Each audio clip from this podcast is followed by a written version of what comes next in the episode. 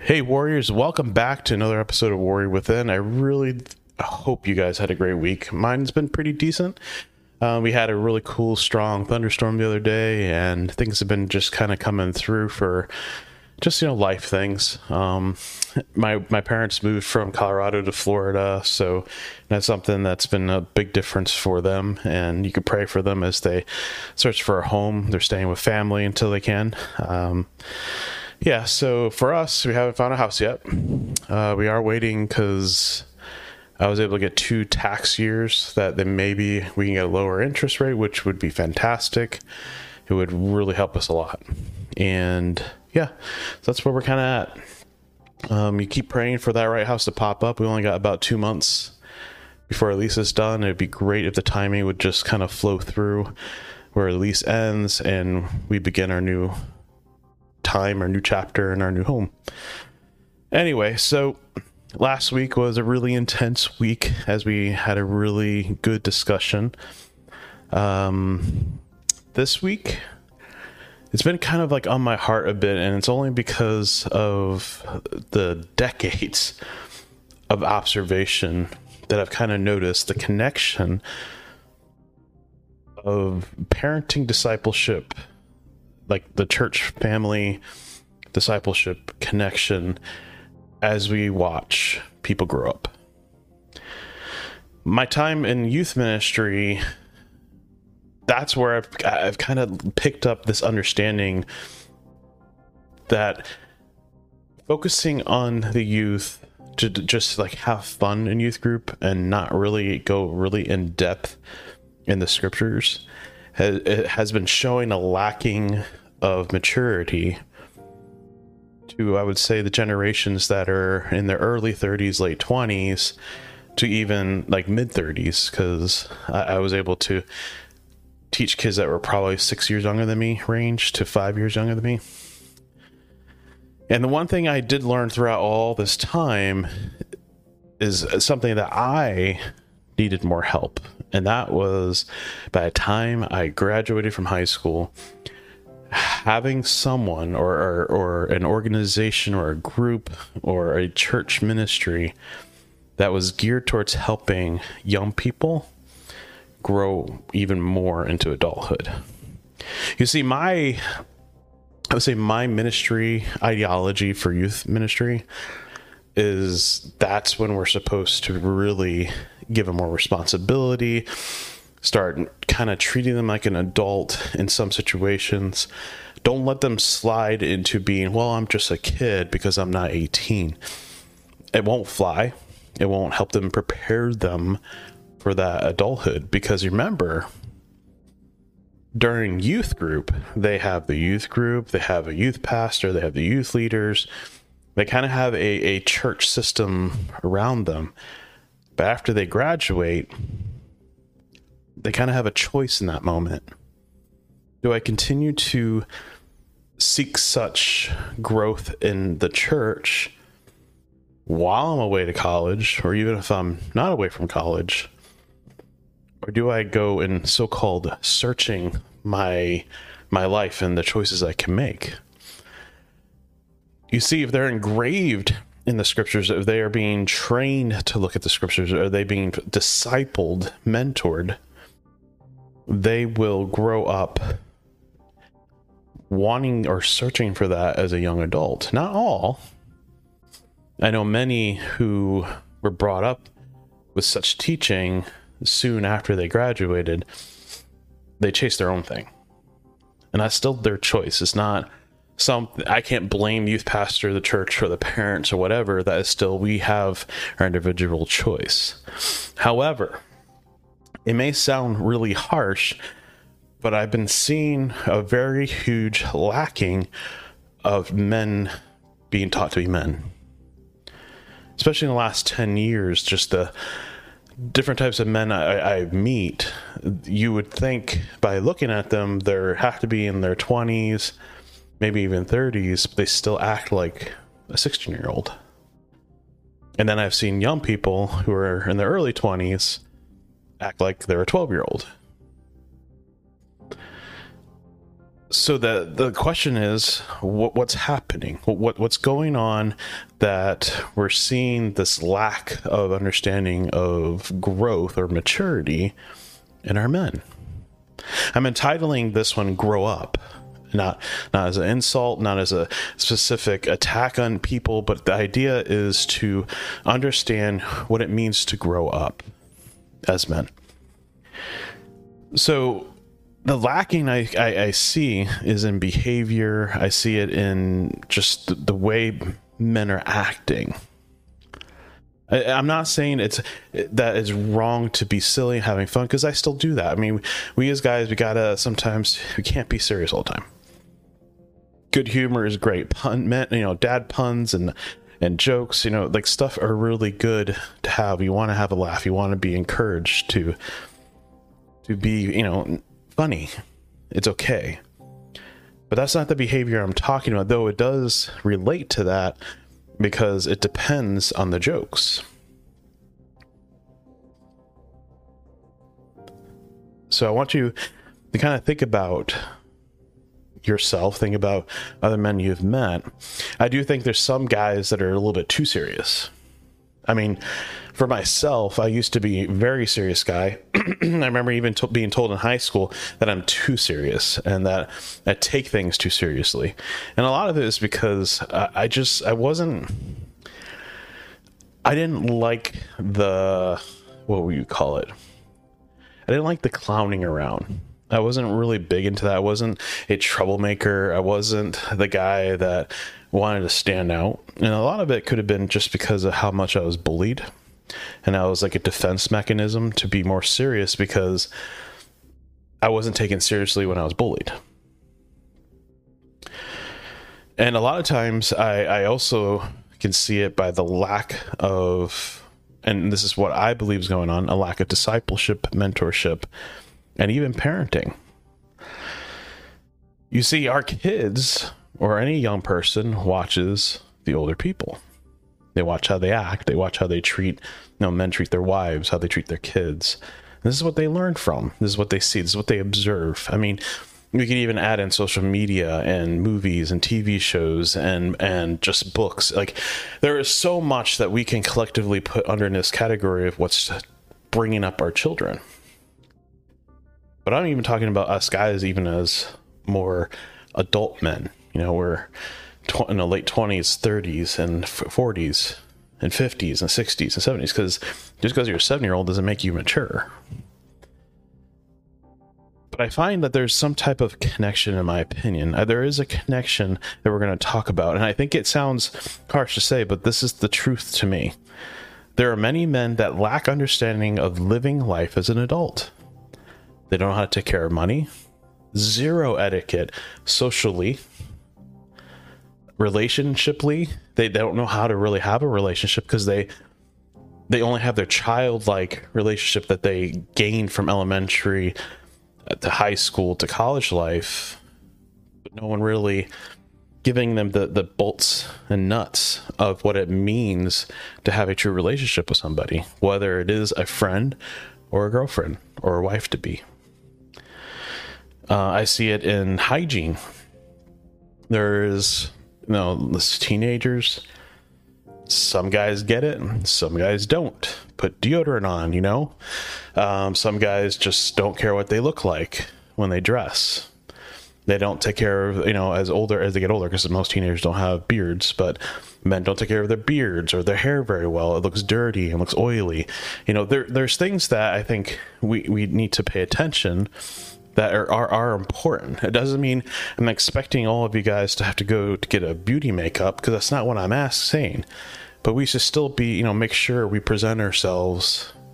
In a, I mean, there's some statements that are a professional matter or clean cut enough to be okay. Like, if you're asked to come to a meeting, you're not going to come in, you know, holy jeans and, you know, a stained shirt and, you know, food all over your face and come to a meeting and expect, you know, your boss to be, you know, glad you made it. That's uh, like, there, there's a, there's a form of etiquette, you know what I mean?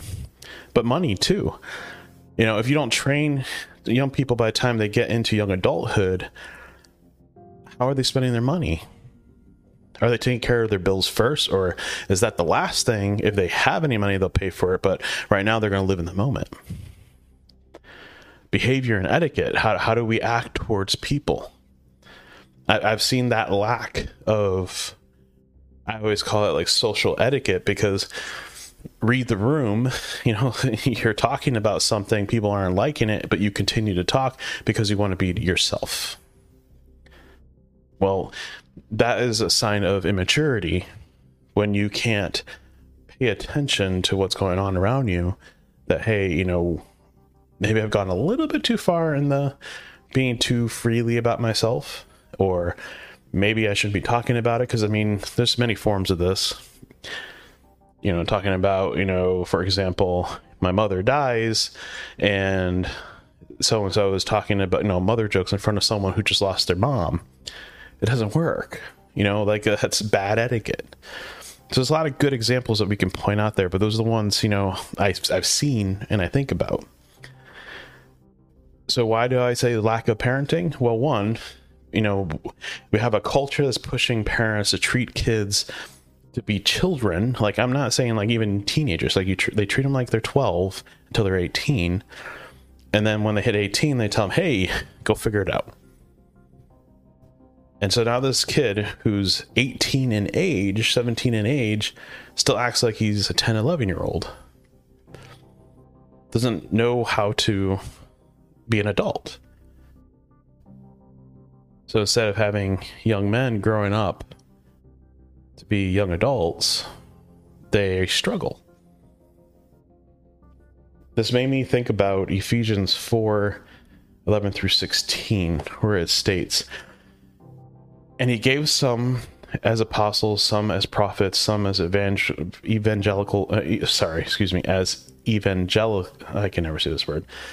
Some as pastors and teachers, as evangelicals is what I heard, evangelical, bleh, for the equipping of the saints of the work of the ministry, for the building of the body of Christ, until we all attain the unity of the faith and the knowledge of the Son of God, to a mature man, to a measure of that stature, stature which belongs to the fullness of Christ. As a result, we no longer to be children, tossed here and there by waves and carried about every wind of doctrine, by trickery of people, by craftiness and deceitful scheming, but speaking in truth and love.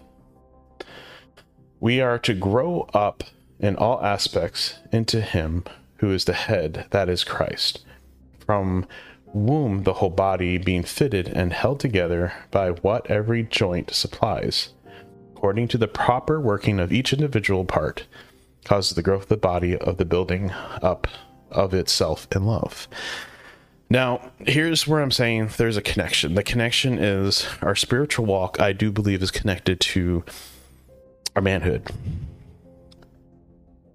The teacher, the teaching that Jesus gave the disciples was to be passed down. Discipleship. There is a class of understanding to be disciplined, and understanding God requires a, a discipline in life too. Now, I'm telling you this straight up. I am not disciplined in every area of my life. Um, There's some things I'm very disciplined in. There's others that I, I lack, and there's others that have been really, really, really hard.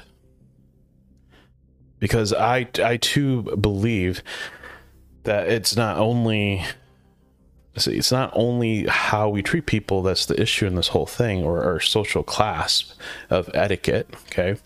But it's our spiritual walk. It's our health. You know, it is our character. It is how we react and treat people. It's connected. It's all connected into this idea of understanding maturity. So maturity in our spiritual walk will connect into our, I guess you could say, real bodies, like how, how we act as a person. In the past, I've used the statement self-control. It's very interesting to me when we really take a stab at self-control and maturity and discipleship and growing up is actually really connected. I find that most people that lack understanding of scripture, that lack character and integrity and how they approach life is a self-control issue. They use the excuse, well, I'm going to be how I am, and that's who I am. And so they don't lean into self-control. They also, in some cases, lack a format, formality to respect authority. They also lack the idea of caring what people think, with the, this mindset, well, we got to stop caring what other people think and we just got to live our life the way we're supposed to. Well, yes, but you still, in Scripture, we're supposed to make sure we live in peace with people. We're not supposed to just tread and walk on, on different people because we want to be who we want to be. It doesn't mean we allow cer- certain people to control our life. I want to be mindful of that, because there's going to be people that are going to come in trying to tell you what to do when God has a plan. Or they teach stuff that isn't biblical, but more humanistic, I guess, you know, more what they think we should be like. You know, I had, I've always had a battle with my mom when it came to clothing. I'm the type of guy that likes to wear cargo shorts, um, cargo jeans in some cases, not anymore as much, but my, you know, like a, like a good jean. I like sneakers. I like wearing t-shirts, but I also don't mind wearing collared shirts. But what I am, what I hate the most, I don't want to use, I hate using the word hate. Yes, I used hate twice. I don't like wearing suit pants, ties, and shirts. And the reason is I wore it from fourth grade until I was like twenty-one for school. And then when I got to high school, I didn't have to wear a tie all the time, but I had to dress up almost seven times a week. Sometimes twice in one day, because it was the rule of the school, rule of the church.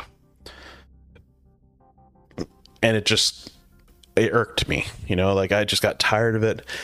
And as I became an adult, I kind of made my own choices. So, you know, I, I actually would wear, you know, a nice pair of jeans with a nice collared shirt instead of wearing the form, like uniform style look that the school would push, even though like we were allowed to wear kind of what we wanted, but it had to be within their limit of how their rules were. So respecting the authority. Now, do I have anything against pastors who wear coats, ties, pants to for Sunday? No.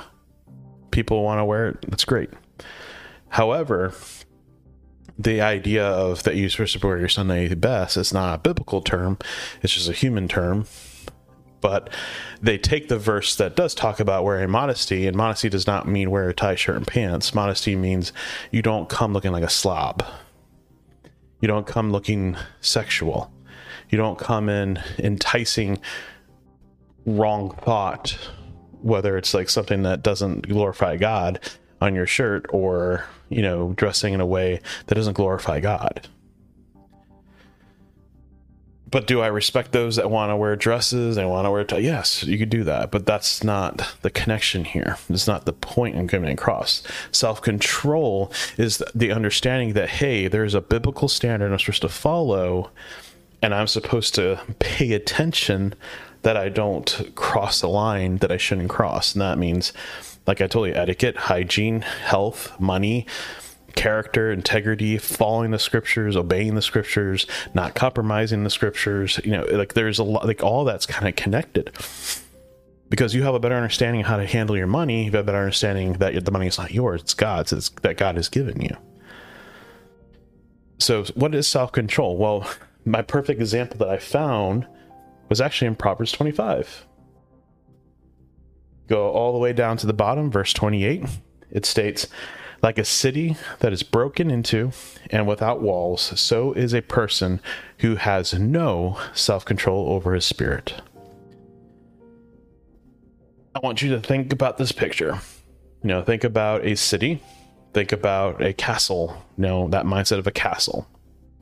You know, we think medieval. We think castle, castle walls. Why were the walls there? To protect the inner, the inside. You have a city, which many cities back even around Jesus' time had walls. Why were the walls there? To protect the city. And protect them from who? From the enemy. From people who want to harm the city or the inside of a castle. So for us, as a human body, by not having self-control, we're basically defying the armor of God that God has placed in us. Remember, I talked about how the spirit, you know, the the sword of spirit is the Holy Spirit's, you know, techniques of of fighting with it or defending. Um, the idea is we don't fight with it to hurt others. We fight to protect others. We fight to protect ourselves. We fight to protect other believers. Um, and that doesn't mean we go looking for the fight. Doesn't mean we go find a fight. But if we need to defend, stand up for it, then we do. Someone mentioned to me, a close friend, he said, the sword was designed as a defense weapon that the Romans would carry because they use other weapons. And if, if the enemy is getting really close, you use the sword to defend yourself. Same concept. We are to stand in front of other believers who are struggling, help them get back on their feet, but also to help them walk the walk. So self-control, when you when you lack it, you're basically saying, I don't want any protection. I want to do whatever I want. I'm free to do whatever I want. You remember, Scripture says, after we accept Christ, we are not free to do whatever we want. We're not free to do whatever sin we want. We're supposed to keep ourselves holy, protected. So where does this come from? Where does training and proper teaching come for us to grow up right? So we want to be clear. I'm not saying You're, you know, you got your Legos because, like, uh, here, let me rephrase it. One of the things growing up, I heard a lot as young men became young adults, when are you going to get rid of your baby stuff? Now, in my mind, baby stuff to me would be baby stuff. When I, when I got into gaming, my dad always kept saying, you know, when are you going to stop playing games? You know, you need to grow up. And I sat there and I thought about it. I'm like, but I'm making relationships, I'm making connections, and I'm playing with men who are older and they aren't immature. Playing with women who aren't immature. So what's the connection that I'm seeing that he's not seeing? Relationships, community. But I also realized my dad, growing up, didn't really have a good childhood either. He, he he had his battles and struggles because of how his dad was.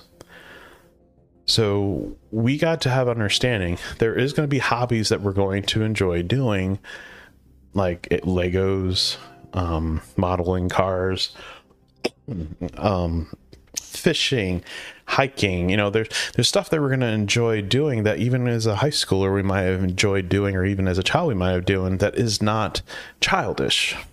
I really think the concept of understanding about childishness is, when are we going to put aside acting like children versus acting like a mature adult? So where does the training come from? It comes from parenting and the church. Because we can't count on our society. Look at it. We can't even define a woman in our society. We can't. We, we want to rip manhood from men. So we definitely can't learn it from there. So we got to count on mentors, disciplers, people who want to follow the scriptures, who want to train us up to be men of God. And I know some of you guys are like, yeah, but I'm an adult already. You could still be trained. We are in a constant state of being a mentor-mentee, being trained and taught, or training and teaching. So maybe there is things, because like I said, I'm forty years old. I have things that I'm weak at, and I have things that I'm strong at. I try to work on what's weak, and I try to teach for what I'm strong at. But I still learn, because I still need to get better. And I think that's the mindset we got to have, an understanding. The connection is the spiritual walk. When we are seeking out God, following Him, doing what we're supposed to, obeying Him, that maturity growth in our spiritual walk will help growth in our humanistic walk, our flesh walk, I guess would be the best, best way to look at it. We will change our character to be Christ-likeness. We will want to learn how to have better etiquette. We will consider, hey, how can I fix up my hygiene? We will use our money wisely, because it's not our money, it's God's. You see, the counterculture teaches, be what you want, do what you want. It's your money, spend it where you want. They, they're going to tell you, this is what, you know, men need to stop being so manly. They need to allow women to lead. They need to, like, you're going to hear over and over again all this teaching all around you that's going to tell you that's not godly. It's going to be worldly, and it's counterproductive to what we're hoping to see men become. Men of God, godly, righteous men, men who walk with uprightness in their heart, seeking to grow in their faith, seeking to be better men. It's it's really hard when you see women mother their husbands. It shouldn't be that way. That means there's a lack of something. There's a lack of the husband learning to grow up. And then there is the overbearing wife who's not realizing she's mothering, mothering her husband. There's something missing there. Let's take a quick break, and we'll start right after this.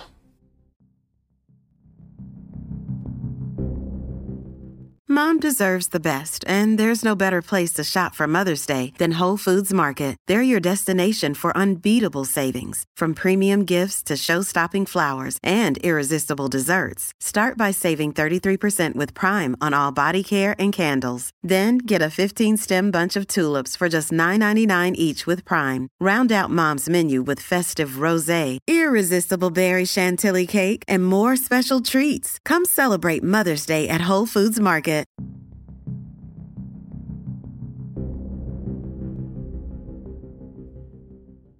Welcome back to the second half of the episode.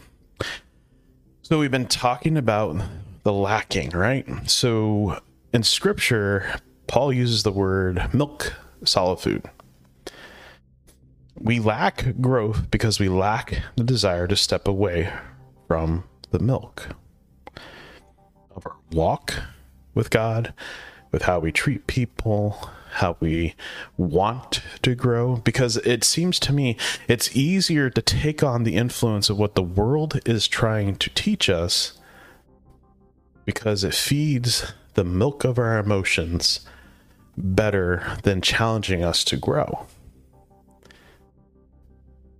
I remember growing up in the, basically, I was born in the eighties, but I was, you know, eight years old by the time the nineties hit. And the nineties is when I felt more of that, like, paying attention, noticing things. Even though I was bullied a lot, I was more aware of the world, more aware of people, more aware of what was being, like, kind of thrown at me to, to think about, to paying attention better to what my parents were saying. And so by the time we moved to Jersey, I, I had a better grasp on it. Unfortunately, like I said, I became more serious, less like funny, less uh, like I didn't like to be in the front, didn't want to be noticed. I didn't like talking in front of people. I was uncomfortable making friends pretty much. And, you know, the bullying still kind of continued. And I had to kind of grow up quickly, even though I didn't have to, but I didn't really get to necessarily be a, a kid and a teenager because of the bullying. Really kind of made me self-conscious, made me very defensive, you know, put up a good wall. So I ended up not really growing like I should have in some some areas, which is where I see the weakness I have. So we look at the culture. Even back then, men were still being taught to be men. Now, unfortunately, there was a also very hard push in the eighties and even the nineties to sexualize our desires more. So by the time I got into a Christian school, like a lot of the guys I met were very much into porn. I did not get into it. But they were, because they thought in their minds, desiring women is part of what it meant to be a man. So there was still a lack in the culture, but at the same time, I was being taught by my parents very well of how to treat a woman. Even at my churches, we were still being taught how to treat a woman. It wasn't until more as we got into like the late nineties and the early two thousands when the culture really started to show a different side of how they wanted to remove the so-called, you know, destruction of man. And probably in about two thousand five, as social media started becoming more of a tool used, you know, Facebook, and then even like Twitter and, Inst- and Instagram's type systems started coming up into existence. We started seeing different views coming out outside of the teaching of the church that was heavily starting to influence young people. Because I graduated high school by two- in two thousand one.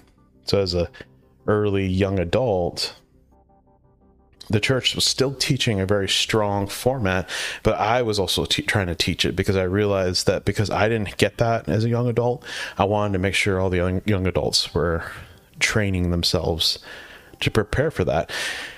And many of them that were probably in their early twenties, I was, you know, I was in a little bit older, early twenties. Uh, a lot of those guys and gals that I met who weren't in high school actually have solid families and have solid, you know, husband-wife relationships. You know, they're walking with the Lord.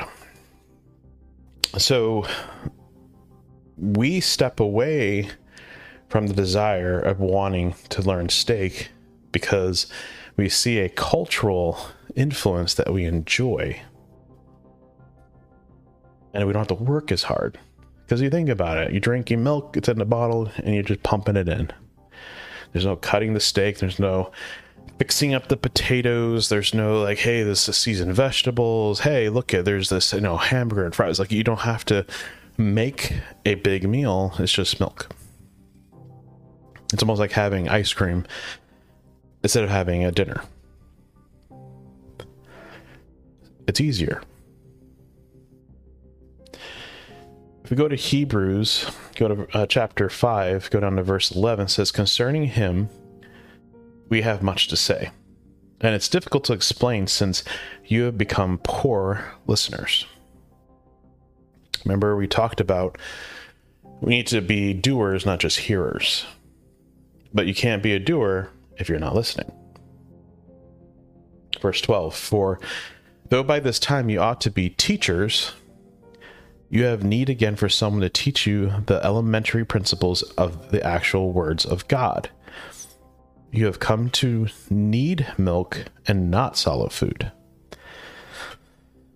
So by lacking the desire of growing, by not getting taught, so there is, like, to me, a partial blame to parenting not teaching their young people to grow up before they graduate.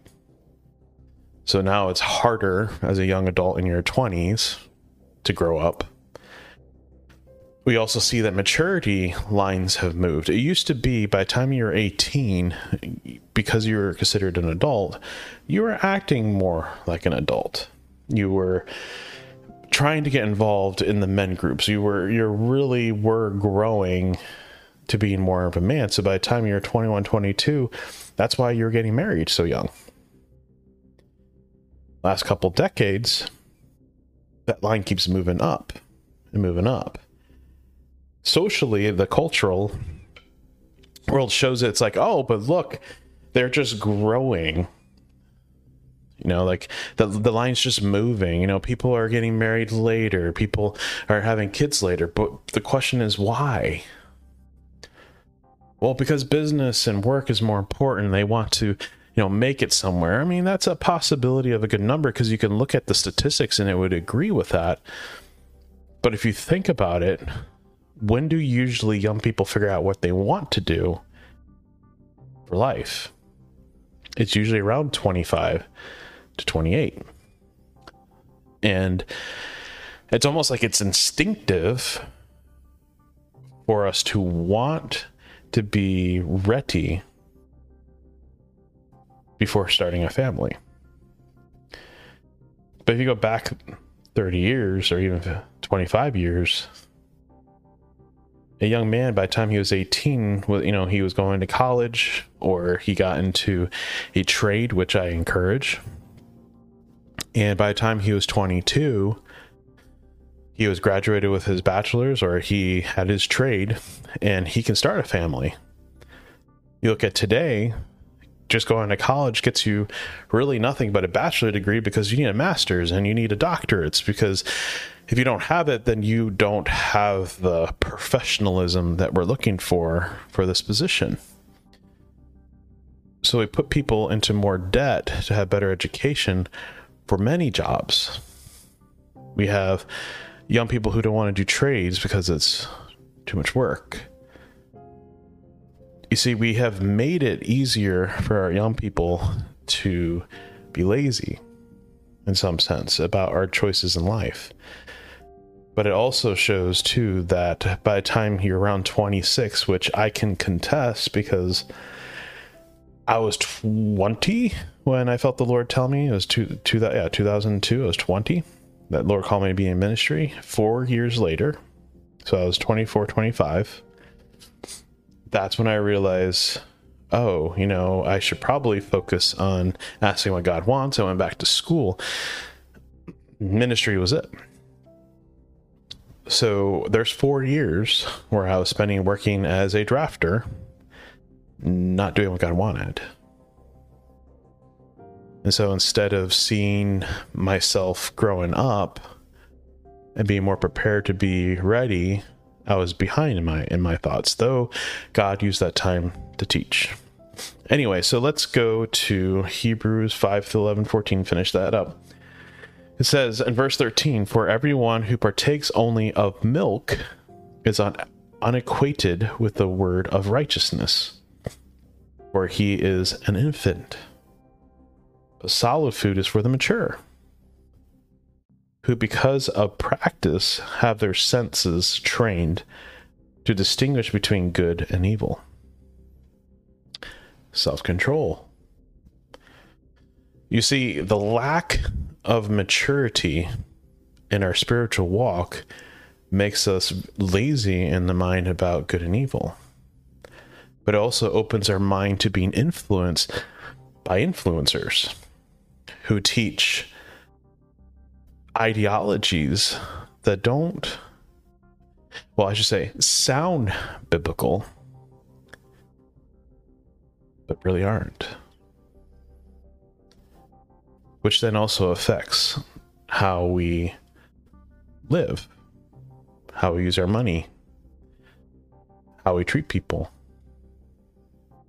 how we look, our hygiene, our health, our relationships with our wife, girlfriend, or even friends and family.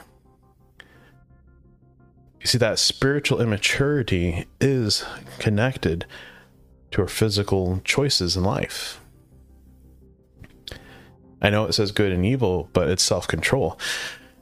If you notice, you have, I should say, when you are struggling in your sins, like we talked about not too long ago about sin, it is because you lack self-control, because you lack spiritual growth, because you lack spiritual maturity. You're, you're allowing yourself to be captured, tempted in that situation to be captured to birth that sin. So it does all connect. If you go to First Corinthians three, let's see. This one is, I, I think, everything to kind of close this off and, and where we want to go. So I'm not going to read all of it in one shot, but the idea is it's talking about the foundation. In the beginning, it talks about, and I, brothers and sisters, could not speak to you as spiritual people, but only as fleshly. As to infants in Christ, I gave you milk to drink, not solid food, for you were not yet able to consume it. But even now, you're not yet able, for you're still fleshly. Do you understand this? Like, is it starting to click? Because uh, they are not spiritually mature, the opposite has become fleshly, worldly, living like the world. You start acting like the world. You start looking like the world. You start dressing like the world. You start not caring about yourself, because you understand the enemy wants to destroy you. Destroy you financially. Because if he makes you waste your money, be in debt, chasing after worldly desires, you're not paying attention to the godly ones. You're not paying attention to how you can use these the money wisely. Whether you're poor or rich, doesn't matter. You could still be wasting your money for things that God would not be pleased, for one. Wasting money to try to please yourself. Two, hygiene. If the, if if the enemy can make you go, hey, don't worry about your teeth, don't worry about brushing, hey, you know, it's you're going to be at home all day, don't worry about, you know, shaving your beard, don't be worrying about, you know, clean cutting yourself. Like, it's okay, I wear casual clothes when I'm talking to you right now. I'm not dressed up in a tie, suit, and pants.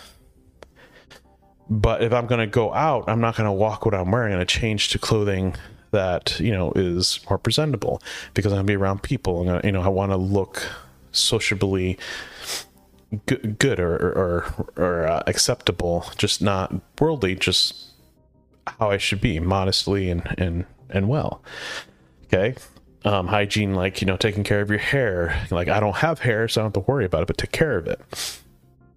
Um, the clothes you wear, like, you shouldn't be walking around, like I said, holy clothes and holy pants. Going to even going to a, you know, going out with people, you should still look, you know, pretty clean cut. I mean, there are some shirts that are cool and they're purposely designed with holes, but that's different compared to wearing your like stained up shirt because you had, you know, a pizza and all the sauce fell down the middle and you never changed it. Like, come on, you know, um, how you, I guess you could say the etiquette of how you treat people socially, you know. You may be silly with your wife at home, or you may, you know, with some of your guy friends, you could do things, you know, but not everybody's going to be like that. So you can't just act like yourself in a way that's also going to make you, like, you're not going to connect to those people. Read the room, pay attention. You know, if your wife gives you cues, pay attention. There's a reason. So I think it's still very important, you know, learn etiquette. There's a lot of etiquette out there that you can learn from, how being a gentleman to how to treat other ladies, you know, make sure, you know, you don't put yourself in a situation where you're alone with a woman that's not your wife, or, you know, even a young woman who may be like your daughter's friend. You don't put yourself in situations where you're alone with them. That's etiquette. There's so many things you can learn about etiquette. And then, you know, like for other examples, it could be, you know, the who, like what we're going to be talking about. Who are you being taught by? Your pastor, online pastors, organizations, articles, even my podcasts, other people's podcasts. Are they teaching you biblical understanding of how to take care of yourself? You know, something, you might glean something from mine, but you might find someone else who did a better job than I did. I, I know I, I'm not looking to be the only source out there. I am a source, and I hope that people glean from it. But there might be someone who might said said something I said better. Good for them. So, you know, later on in that same area, in verse fourteen specifically, Paul talks about stop trying to find someone to follow, which is, I think, the key thing in understanding. Stop trying to be something that's out there, a worldly perspective to even someone who calls them a Christian. Stop trying to be like them. You're supposed to be like Christ. Verses ten through eleven, it states this. According to the grace of God, which was given to me, like a wise master builder. Sorry, my sinuses are really getting affected today. Yesterday was a great day. Today, I just feel the allergies, man. Like a wise master builder, I laid a foundation, and another is building on it. And he's talking about Paul, you know, himself, Paul, and Apollos is kind of the builder. But I want you to think about this, because it says, but each person must be careful how he builds on it. For no one can lay a foundation other than the one which is laid, which is Jesus Christ. Understand, our foundation has been laid by Jesus Christ. Period. The Bible, the scriptures, obeying God, following his ways, doing what he's asked of us. That is how we're supposed to lay our foundation. However, who we allow to build on it needs to understand that foundation. This is why I mean the lacking of parenting, the lacking of the church needs to step up. And parents need to learn how to be biblical leaders and examples of their family, husband and wife, mom and dad, single mom, single dad.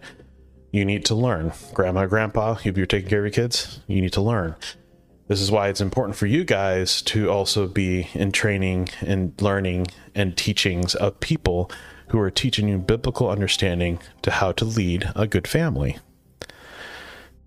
So it's very vital to understand who we choose to be trained from, who we allow to disciple us, is just as important as where our foundation came from. You know, there's people out there who still follow Stephen Furtick, who still follow Michael Todd, who still follow under Bill Johnson. Pastors who are teaching other things outside of the scriptures with a biblical feeling to it. You see, by listening, even if you can glean something, you have to be very careful. Are you gleaming weeds in with your wheat? Because it could still hurt you. This is why we have to be careful who we listen to on YouTube, who we listen to through articles. You know, even the random pastor who lives out in Kansas, who's been there for twenty, thirty years, doesn't mean he's going to be teaching the biblical truth. The only way that you and I can discern is by knowing our scriptures. I've been challenging myself to spend more time trying to read scripture every day. Just just read something, read a chapter, read a whole section, and think about think on it. Meditate on what I just read.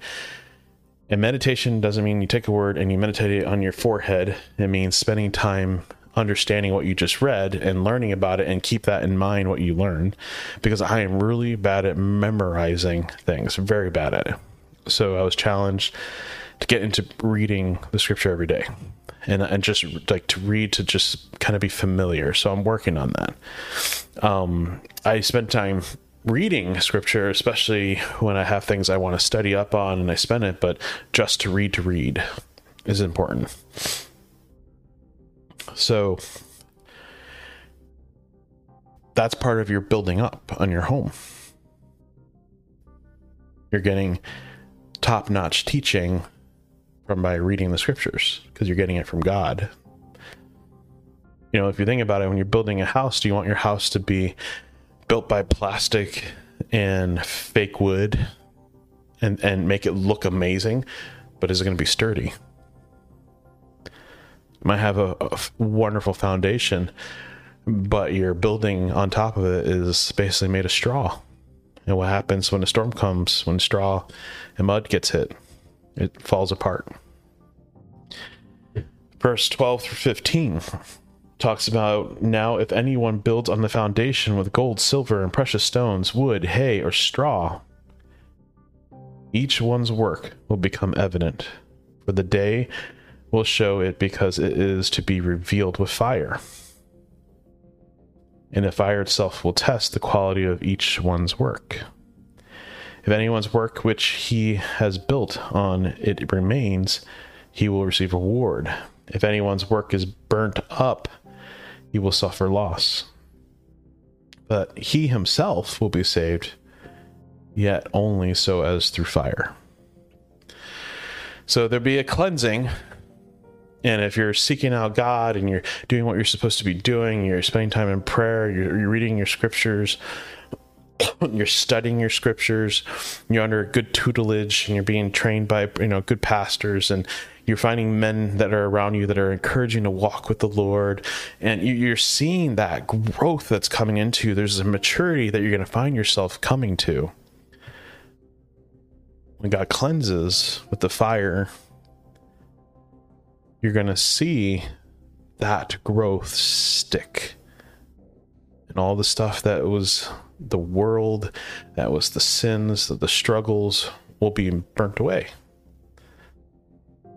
And as you keep on focusing more on that, you'll have more of that look on your house that's being built. Because the important part is verse sixteen and seventeen.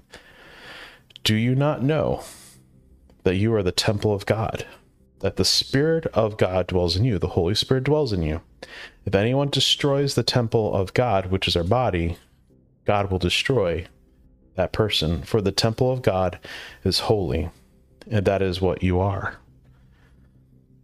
You see, we've been, we receive the Holy Spirit in us. We are now the temple. And if you know anything about the study of the temple, where the Lord was at in the tabernacle, it's called the Holy of Holies. That was where God dwelt. And as the high priest brought in the sacrifice, if it wasn't done correctly, he would be struck dead. They tied a rope around a foot with a bell, and if they heard the bell stop, they would yank on that leg and pull the high priest out. Dead. Or alive, because then maybe he stopped for a second, the bell stopped ringing. But, um, you know, that's a little humor. But that's the idea. So our bodies have been given that type of domain where the Holy Spirit dwells in us. And sin is not supposed to be there. We're supposed to be mature in our walk. It should not be a worldly desire in our heart. It should not be a fleshly desire in our heart. There should be a healing. God will cleanse us of unrighteousness and renew a right spirit within us. You got to ask. This is why the last part of this whole thing, it's going to take work. It's going to take time, but it has to start with you and I choosing to grow up, to allow God to change us, to allow God to mold us, to allow God to help us in our walk, to be good stewards of our money, to watch our health, to learn etiquette, to have better hygiene, to walk in a spiritual walk, to treat people as Christ intended us to. This is why we need to grow up. Let's pray. Dear Heavenly Father, thank you for this time. I asked that today that you will help men today to want to grow up. Even if they have been walking a long time, there is still things that they can keep working. Even if they're ninety years old, there's still things that they can keep working on. Because as long as we're here on earth, our job is not done to minister, to reach, to impact people. We have to grow up to have better understanding of how to do it, so that we're not lacking in maturity and being like the world and and chasing after the easiness of milk that the world offers us, and even the ideologies that are being taught to us. Help us to grow up. Challenge all of us today. Challenge these men to want to be mature in their faith. And I pray this in Jesus' name. Amen. Well, guys, I hope you have a great week. I hope this was a challenge, and I hope this was an encouragement, and I will see you next time. God bless.